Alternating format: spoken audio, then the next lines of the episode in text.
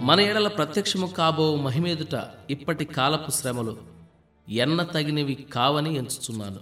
రోమాపత్రిక ఎనిమిదవ అధ్యాయం పద్దెనిమిదవ వచనం. ఒక సీతాకోక చిలుకకు చెందిన ఒక ప్యూపాను దాదాపు సంవత్సరం పాటు దాచిపెట్టాను. అది చూడడానికి చాలా విచిత్రంగా ఉంటుంది. అది కూజ ఆకారంలో ఉంది. దాని మెడ దగ్గర చిన్న రంధ్రం ఉంది. లోపల తయారవుతున్న కీటకం దానిలో గుండా చీల్చుకుని బయటకు ఎప్పుడో వెళ్ళిపోయింది. ఖాళీ ప్యూపాకి కీటకం ఇంకా లోపలే ఉన్న ప్యూపాకి ఆకారంలో ఏమీ తేడా లేదు. ఆ రంధ్రం చుట్టూతా ఉన్న సిల్క్ దారాలు ఏమీ తెగిపోయినట్టుగాని చెదిరినట్టుగాని లేవు. కీటకం సైజుకి ఆ రంధ్రానికి ఉన్న తేడాను బట్టి చూస్తే కీటకం అసలు బయటికి ఎలా వచ్చిందా అన్న ఆశ్చర్యం వేస్తుంది. లోపల కీటకం పడే పాటలు వర్ణించనాలవి కాదు. జీవశాస్త్రజ్ఞులు కనుక్కున్నది ఏమిటంటే అంత చిన్న రంధ్రంలో నుండి దూరి బయటికి వస్తున్నప్పుడు ఆ ఒత్తిడికి ఆ కీటకం శరీరంలోని జీవద్రవాలు దాని రెక్కల్లోని నాళాల్లోకి వెళ్తాయట. ఎందుకంటే ఆ జాతికి చెందిన కీటకాల్లో అప్పటిదాకా రెక్కలు సరిగ్గా తయారు కావట. ఆ ద్రవాలు రెక్కల్లోకి ప్రవహించేదాకా ఆ రెక్కలు ఎగరడానికి పనికిరావట. నా దగ్గర ఉంచుకున్న ఆ ప్యూపాల నుండి కీటకం చెరలో నుండి బయటపడ్డట్టు బయటికి రావడాన్ని నేను చూశాను. ఓ మధ్యాహ్నమంతా అప్పుడప్పుడు అటు ఒక కన్నేస్తూ దాన్ని గమనించాను. అది ఓపిగ్గా పాటుపడుతూ పెనుగులాడుతూ బయటపడడానికి ప్రయత్నిస్తూ ఉంది. ఎంత కష్టపడినా అంగుళమైన బయటికి వచ్చినట్టు అనిపించేది కాదు. చివరికి నాకు విసుగెత్తింది. బహుశా ఆ రంధ్రం చుట్టూ ఉన్న దారాలు పొడిగా ఉండటం చేత సాగడం లేదేమో.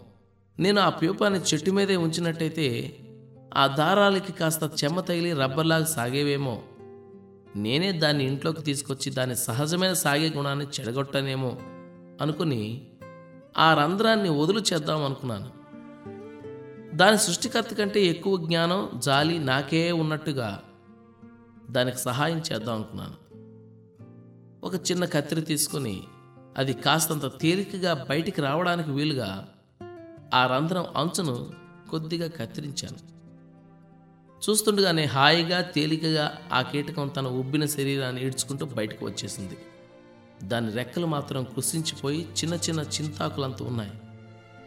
ఆ జాతి కీటకాల రెక్కలు వెడల్పుగా ఇంద్రధనస్సు రంగులలో మెరిసిపోతుంటాయి. ఆ రెక్కలు విచ్చుకుంటాయని మిరుమిట్లు గొలిపే ఆ రంగులు అలరిస్తాయని నేను ఆ కీటకం వంక ఆతృతగా చాలాసేపు చూశాను. ఆ రంగులన్నీ ఉన్నాయి కానీ కంటికి కనిపించని చిన్న చిన్న బొట్లుగా ఉన్నాయి. నేను అనవసరంగా కల్పించుకుని ఆ రంగులని పూర్తిగా రూపుదిద్దుకోకుండా చేశాను. కీటకాన్ని అలా బయటికి రప్పించడం గర్భస్రావం లాంటిది తప్ప మరేమీ కాదు. అది ఆకాశ వీధుల్లో రెక్కలార్చి ఎగిరిపోవలసింది దయనీయంగా నా ఎదుట నేల మీద కాసేపు పాకింది అంతే.